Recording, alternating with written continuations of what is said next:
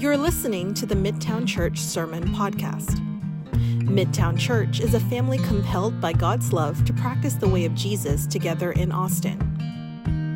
Our big prayer is this: in Austin as it is in heaven. Learn more at midtown austin dot org. Well, good morning to everyone. Yeah, amen. Well, I just want to say what an honor it is to be here with you today.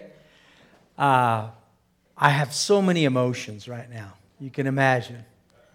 Uh, so grateful to, to Jake and Justin and to the team for inviting me today. Uh, quite unexpected, but uh, really overwhelming.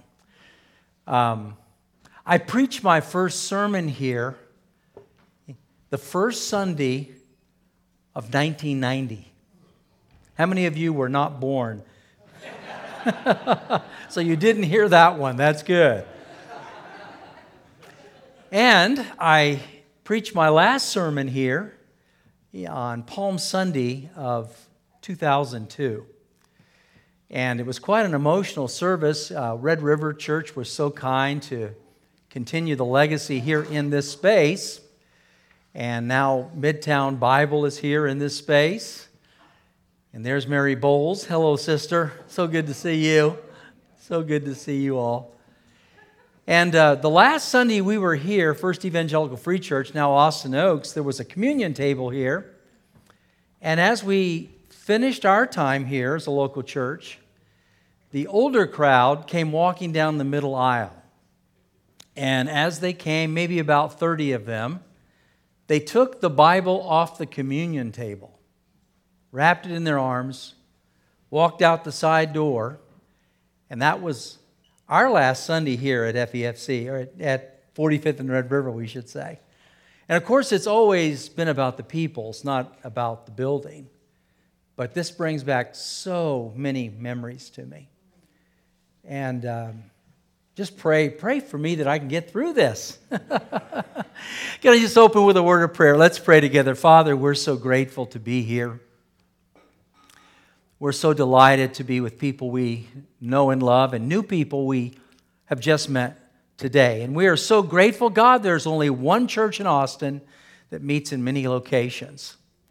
And we are delighted to be in this sacred spot, this holy spot, that nineteen sixty-two this building was built for the Swedish Evangelical Free Church.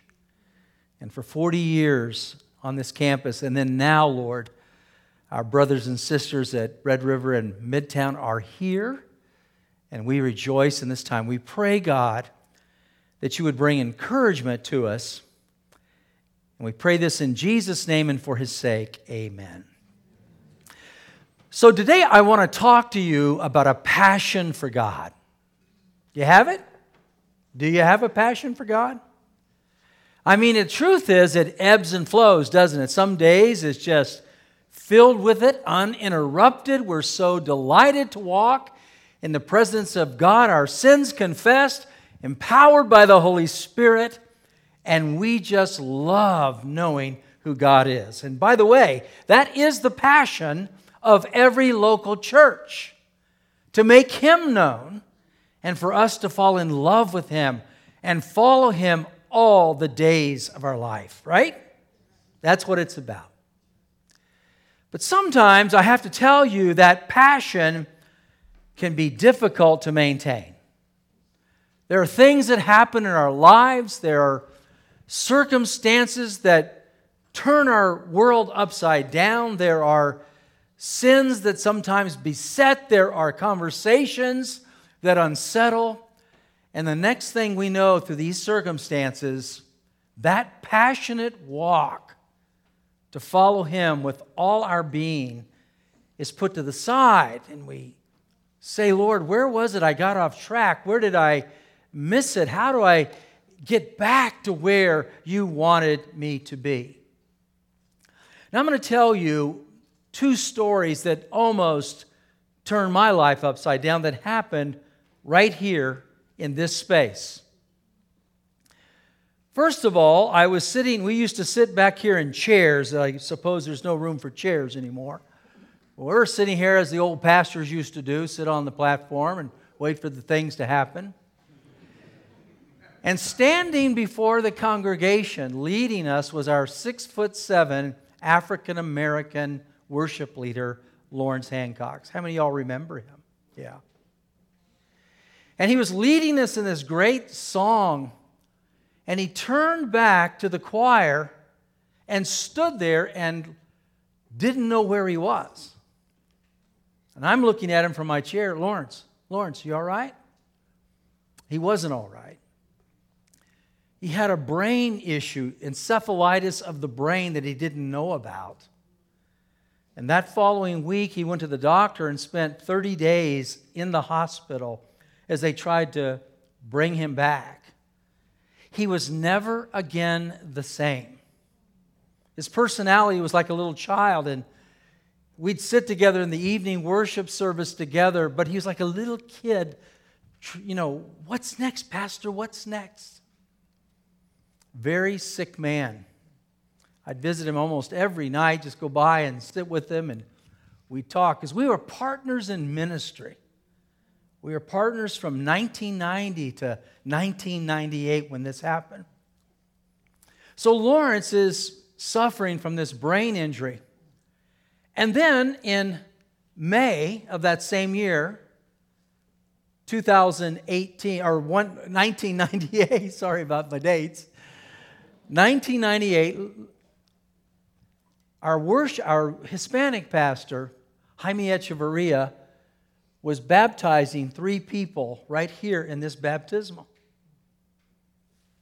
He walked down the steps, and I was again sitting in my chair getting ready to preach after the baptismal, and someone came in this door right here up to the platform and said, Pastor, please, Jaime collapsed in the back. And Jim was in full cardiac arrest. He never recovered. And in this space, about two weeks later, we had one of the most glorious services, memorial services you can ever imagine. We sang every song in English and Spanish at the same time. It was just wonderful. But here's Lawrence suffering from this brain challenge, and here's Jaime that's gone. And I'm thinking to myself, I'm just not sure I can handle this. This is too much. It got worse. In August, Lawrence passed away. But let me tell you how it happened. Once again, someone came to the door at the end of my sermon and said, you have to go to the hospital right now. His family's waiting for you to come. And I went to Northwest Medical Center.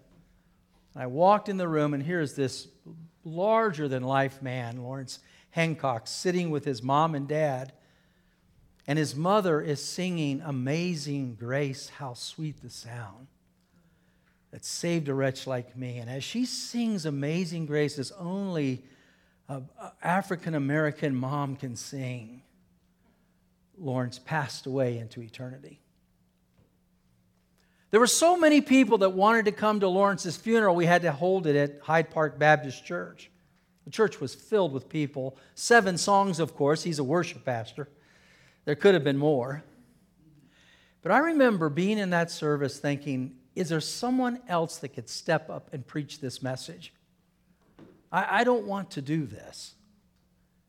I, I just felt depleted. God gave me the strength. I stood and preached. But that afternoon, I said to my wife, Kathy, who's with us today, I'm so glad she's here. I said, honey, I need to take a break. This is just too much to bear. I just don't know what to do. So I decided I would go find a pickup soccer game. That was my relief in the day. I was younger, of course, in those days. And so I went and found a pickup game, and we're having fun, you know, and carrying on, and you won't believe what happens to me. Someone, as I was breaking away for a goal, and I used to score a lot of goals, I'm just saying. And only now it's in my mind. That's all I can do now. But as I'm rushing down the field, some guy on the defending team in a pickup game, for crying out loud, without referees, takes me out from behind. So I'm laying on the ground. I pop up, and I'm embarrassed to tell you what I did as pastor. I started chest bumping this guy. This eighteen-year-old, I'm chest bumping a guy on the pickup soccer field. And the guy looks at me like, man, what's wrong with you? And I said, oh, I came to my senses immediately. I said, listen, I, I'm so sorry. I said, I have had a very bad day. In fact, I've had a very bad month. And honestly, if you want to know the truth, I've had a very bad year. I was exhausted. I was depleted. I was burned out. I was so sad that this passion I had preached about for so long was leaving my soul and my mind because of all these circumstances that were around me. I want to ask you a question. Is there somebody here that can relate to me? Is there somebody here that would say, you know, I wanted to follow hard after God. I wanted to be His disciple. I have experienced the depth and the love of God. But in this moment, as you found me coming today, I'm not feeling it. I'm just going to tell you, I'm just not feeling it.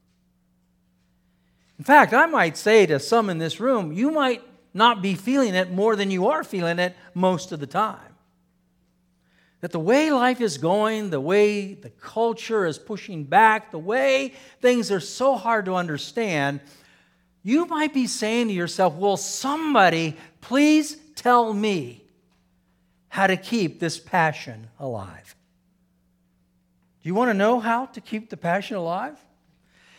Well, I understand that Midtown is in a summer series in the book of Psalms, so I wanted to take you to another one of those Psalms. Would you look at your Bibles with me? The Psalm chapter sixty-three, and, and, I, and I want to do something, if, if I may, if it's okay, Jake, to an old tradition I had. Would you please stand in honor of God's Word? Psalm sixty-three. O God, you are my God. Earnestly I seek you.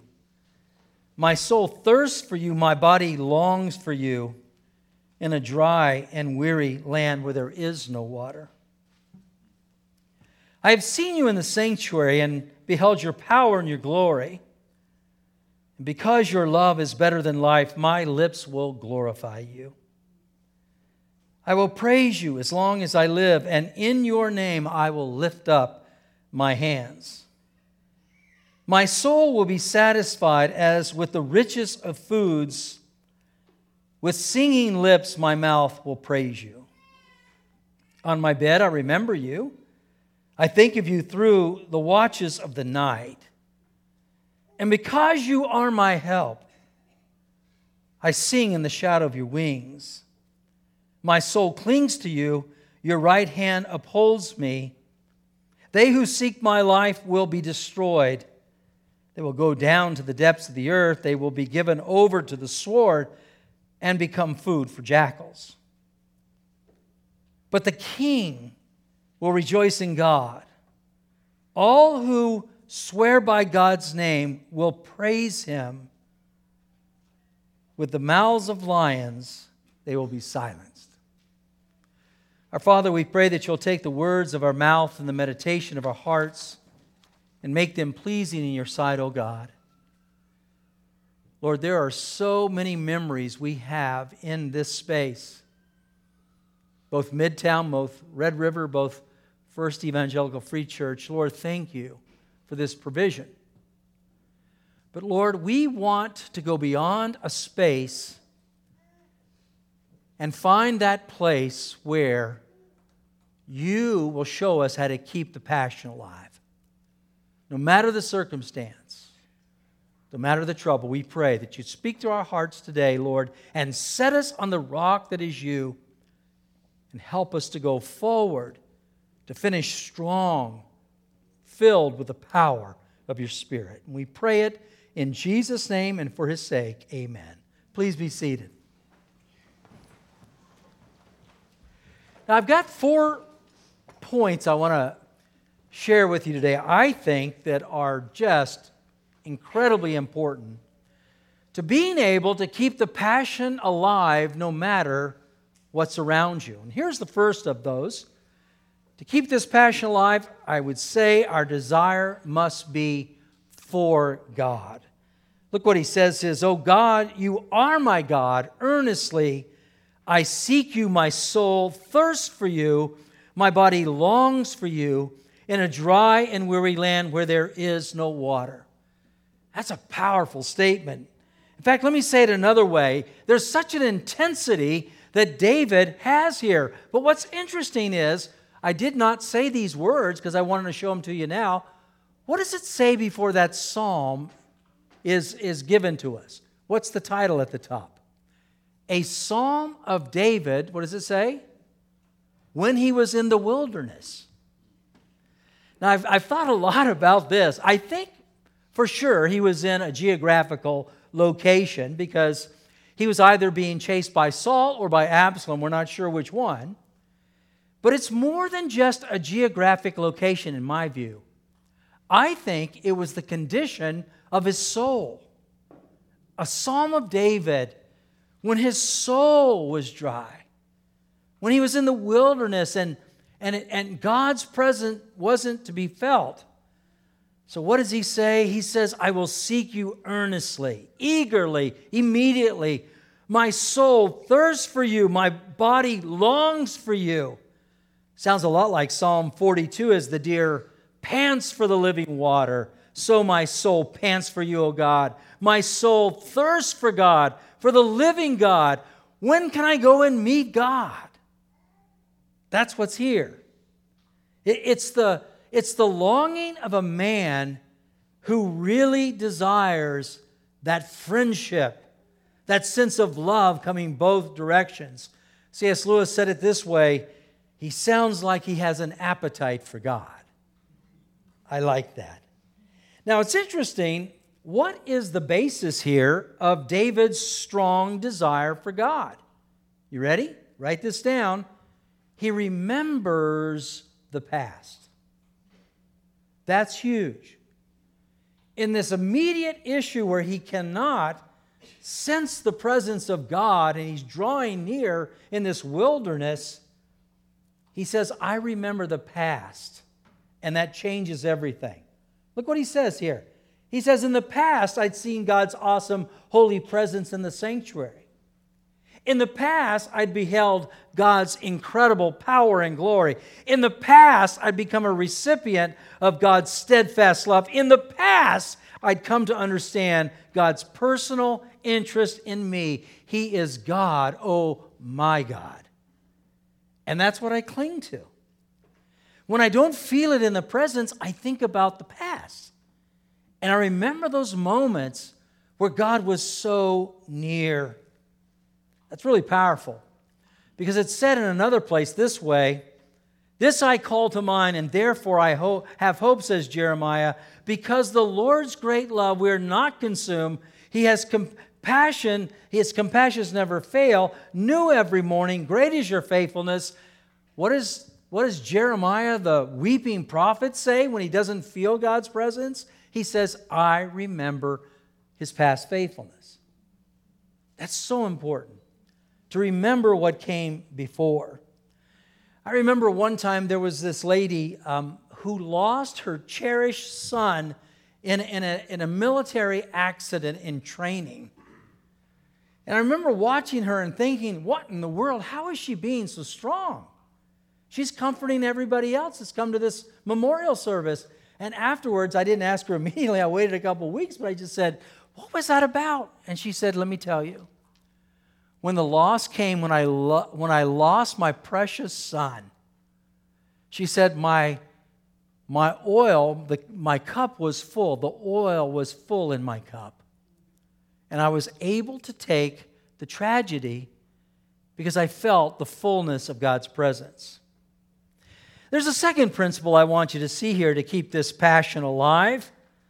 I said that our delight, our desire must be for God, but now I say our delight must be in God.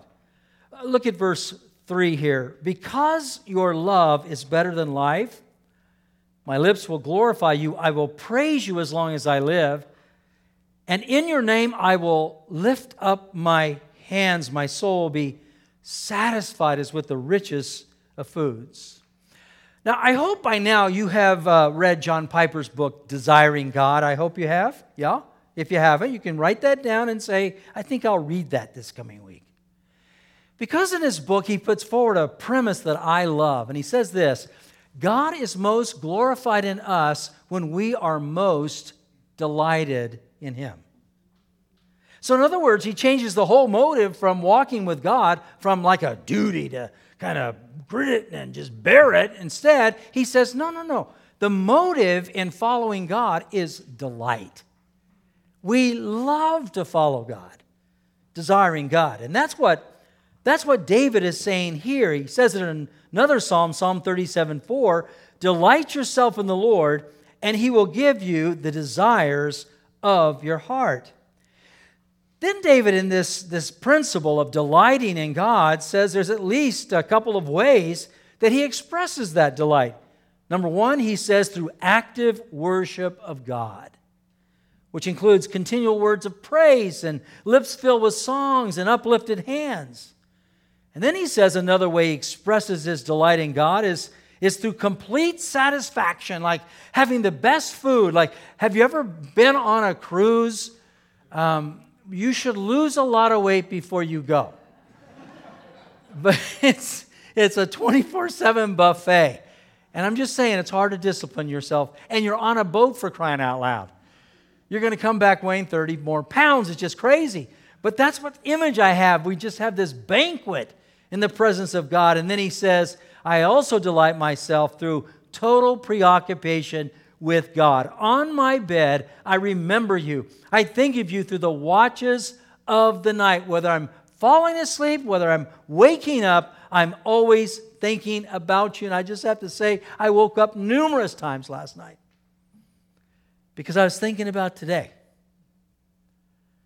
This is personally so overwhelming for me to be standing in this place.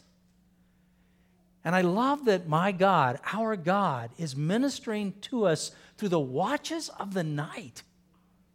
Isn't that wonderful? That He just continues to be our delight. You know, there have been people along the way that we have known. In fact, we know them in the city now. A young man named Shane, who's been in a wheelchair all his life. Uh, an, another young man that we all know that used to worship here, now worships up the stone, has cerebral palsy. We, uh, we know uh, J D Hartman. We know guys that, and men and women that have, have, from physical appearance, less reason to be praising God with hands raised. But I just loved in the old days when one of these brothers used to sing so loud and people would come up after and say, boy, that guy's singing out of tune. I go, yep, yeah, I don't care. He's just letting it go. Or the time where J D Hartman, who had a, an accident in a family swimming pool and for maybe seven, eight, nine years could not talk or communicate. And one Sunday, we're worshiping the Lord. His mom had given me a little clue, said, hey, J D said he'd like to sing this song on Sunday. Okay, J D can't sing songs. We'll sing it anyways. And he always sat over to the right. And I hear J D singing at the top of his voice. In our worship service, God healed him that morning. And his mom comes over and says, hey, you know, I, I can't tell him to be quiet. I said, don't tell him to be quiet. Just let him go. Why? Because that is a way to show our delight in God. There's a third principle I want you to see here about keeping this passion alive. And it's this. Our dependence must be God if our passion is going to stay alive. Now, it's interesting. He says here, because you are my, what? Help. Because you are my help, I sing in the shadows of your wings. My soul clings to you. Your right hand upholds me. Now, what the psalmist is saying here is that we can depend upon God because He is our help. Let me say it another way. He's our advocate. That's powerful. God is our lawyer, so to speak. He speaks up for us. He pleads our case, and it's based on this idea of Him being our help. Psalm one twenty-one, you remember that psalm, my help comes from the Lord, the maker of heaven and earth. I, uh, I'll, I will, uh, you will not let my foot sleep, uh, slip by, you searches over me, oh, my slumber. He just says all these things about God's help. You can read it, Psalm one twenty-one. And in fact, if you don't have a Sunday school lesson for today and you needed one, here it is. Let's talk about the Lord's help that is powerful, reliable, refreshing, complete, and eternal. That's what Psalm one twenty-one says. That's the kind of help He has. Now here's the question, what does, what does that help cause David to do? Well, first, it causes him to sing. I know I saw some of you, grumpy, grumpy. My voice isn't as good as anyone else. I'll just, okay, mm, just hum along. No, no, no, no. Let it out. We don't care what you sound like. God loves what you sound like, no matter how precious or difficult your voice is. He loves hearing you. That's what He does. In fact, um, I sometimes sing in my car. And it's dangerous in the winter because sometimes I have my windows down and I come up to a stoplight and, you know, I'm just, well, that's a strange man. Yes, of course. But sing, let it out, let it let it come out. I mean, we see that in our children, don't we? They just naturally sing. But also he says, when I know that God is my help and my dependence is in Him, I become aware of that help, and it It helps me take my part in the commitment. My soul clings to Him. His hand, what? Holds me up. Sounds a lot like James four eight. Draw near to God and He will draw near to you. Some of you have heard this story before, but I I, I love this story. It's, it's so telling. So years ago, we used to take our boys on a on a backpack trip up to Colorado. They, we started when they were maybe five, six years old. And it was so funny, you know, my first pack was like fifty pounds and Stephen's was like two. And then as they grew up, you know, it kind of leveled up. And finally we kind of put fifty on them and we became the two, right? But there's this one trip where we, the kids are like maybe in first grade and we're up in this high mountain pass in, in southwest Colorado, southeast Colorado. And we kept talking about these thunderstorms we'd heard about coming over these hills.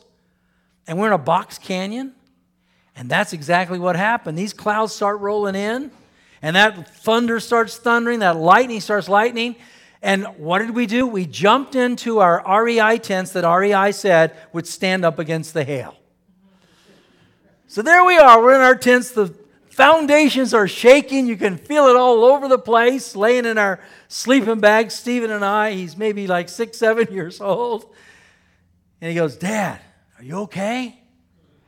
I go, yeah, you okay? He goes, well, yeah, I'm okay. He said, but did you bring your Gideon Bible, your little green Bible that's got the Psalms in the back of it? I said, yeah, I did. Why are you asking? He goes, well, I'm okay, but could you read some of those When I Am Afraid Psalms to me? And we did for forty-five minutes. When I am afraid, I will trust in Him, right? Here's the last principle. What I'm saying to you is the passion gets hammered by all kinds of circumstances.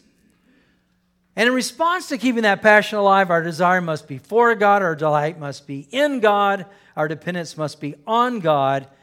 But now I'm going to tell you probably the most important of all the four principles. You ready for this? To keep the passion alive, our defense must be from God. They who seek my life will be destroyed. They will go down to the depths of the earth. They will be given over the sword and food for the jackals. I love those verses, don't you? I love those verses, but I often don't keep those verses. Um, I started when I was thirty-five years old in this place. thirty-five. I'm sixty-seven. And I hate to say, along the way, I tried to defend myself a few times. I forgot that God was my defense. And Kathy and I, against my will and wishes, did some purging yesterday. I hate purging. She goes, you need to clean up your study. And I'm going, it's, it looks fine to me. What's the issue? So we're purging. And you know what happens when you purge? You start opening old folders that are like that thick of emails back and forth with disgruntled members of the congregation. And you know what happens when you read those emails? It all comes back to you again. I mean, you just feel it rising in you. Just thinking about all those moments that because of justice, you had to make it right. And can I tell you something? Would you write a word down? You ready? So many things are, write it down, unnecessary. Absolutely unnecessary. I, maybe that's something that comes with age. What would you all say? As you get older, you're just going, ah, I know where that one goes. And I'm not going there because I don't want a folder of sixty pages that I'm shredding now that I'm almost seventy. And you know what else? God has a way of always working it out. Wait on the Lord, right? Wait on the Lord. I say wait. Wait on the Lord. Let Him take care of it.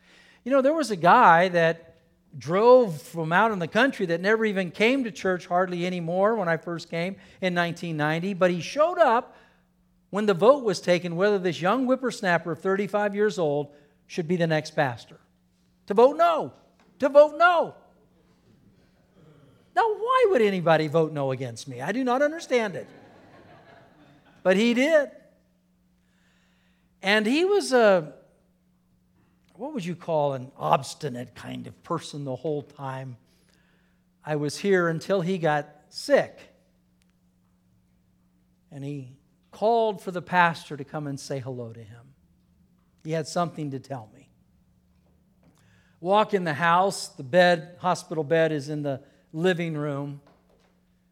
And he says, come over here, Pastor Rob, I want to talk to you. And he had, he had said some pretty tough things along the way. He says, come here, Pastor Rob. I'm going to die this week. I want you to know that. And I want you to do my funeral. And I want you to know something. I was rough on you. And I was wrong.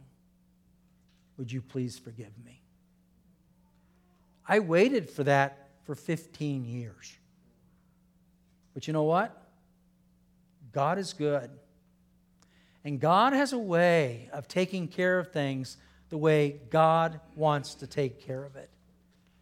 And you know, as I wrap this up and I and I appeal to you to not be side swiped or sidelined by your circumstances in life, but rather have this passion for God that doesn't stop. And I tell you, to do that, your desire must be for God, your delight must be in God, your dependence must be on God, and your defense must be from God. I want to tell you about somebody that knows how to do that. And that's the Lord Jesus Christ. All these things were practiced by Him. I mean, talk about somebody who could have gotten off track. Somebody that could have said, as He stood next to somebody that just took him out. I've had a very bad year. Talk about somebody that was so misunderstood, and nobody seemed to get him, even the best of his disciples. Talk about somebody that was willing to take the beatings and the scorn and the spitting and the humiliation, and yet bear it, because his desire was for the Father. That's Jesus. He's our example. He's our Lord. And I, as a fifteen-year-old boy, that's what got my attention when I realized that Jesus could have come down from that cross.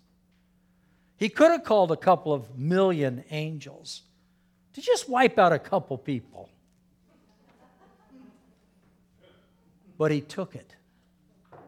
He took it.